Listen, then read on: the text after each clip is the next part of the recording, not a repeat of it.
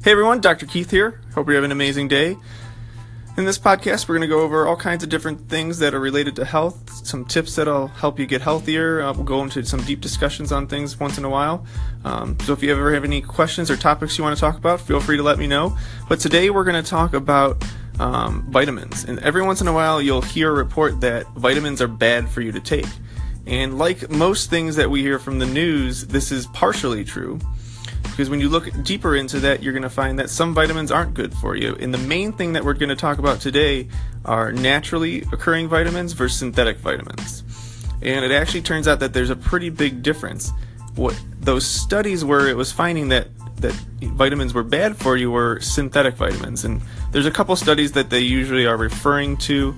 Uh, one is where they had we were giving vitamin A to pregnant women and they were having problems uh, with birth defects. Uh, they also have a, a, study where they were giving um, beta carotene and vitamin E um, to smokers, and they started having all kinds of different problems as well. And both of these were synthetic vitamins that they were using. Uh, when when other studies that have shown where the more naturally occurring vitamins are used, there's actually great benefit to it. There's all kinds of tricks to this too that that different companies can get around.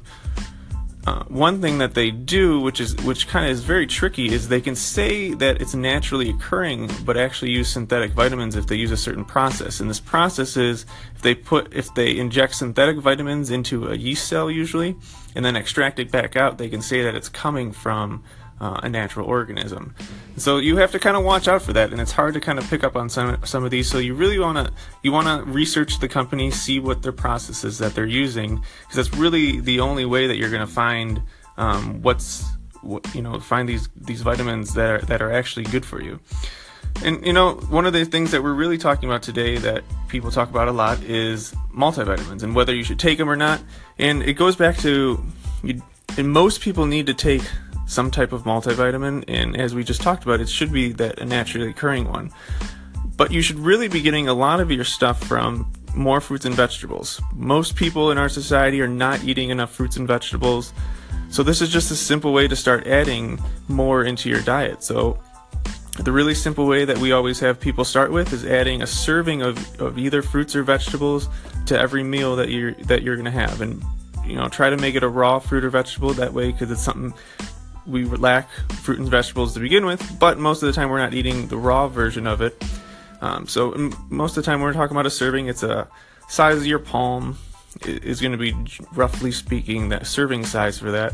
So it's just going to be something really easy to consume during your meal. It's a simple way to kind of add more nutrients in your diet. Um, and so if you guys have any questions on this, um, if you've heard other things about synthetic vitamins, um, or other things about vitamins in general, feel free to comment back um, and share this with anybody. Uh, we this will be going on to podcasts now on different platforms. We got it up on on Apple right now. Um, so if you have any questions on this, feel free to ask. I'm Dr. Keith. Choose to be amazing.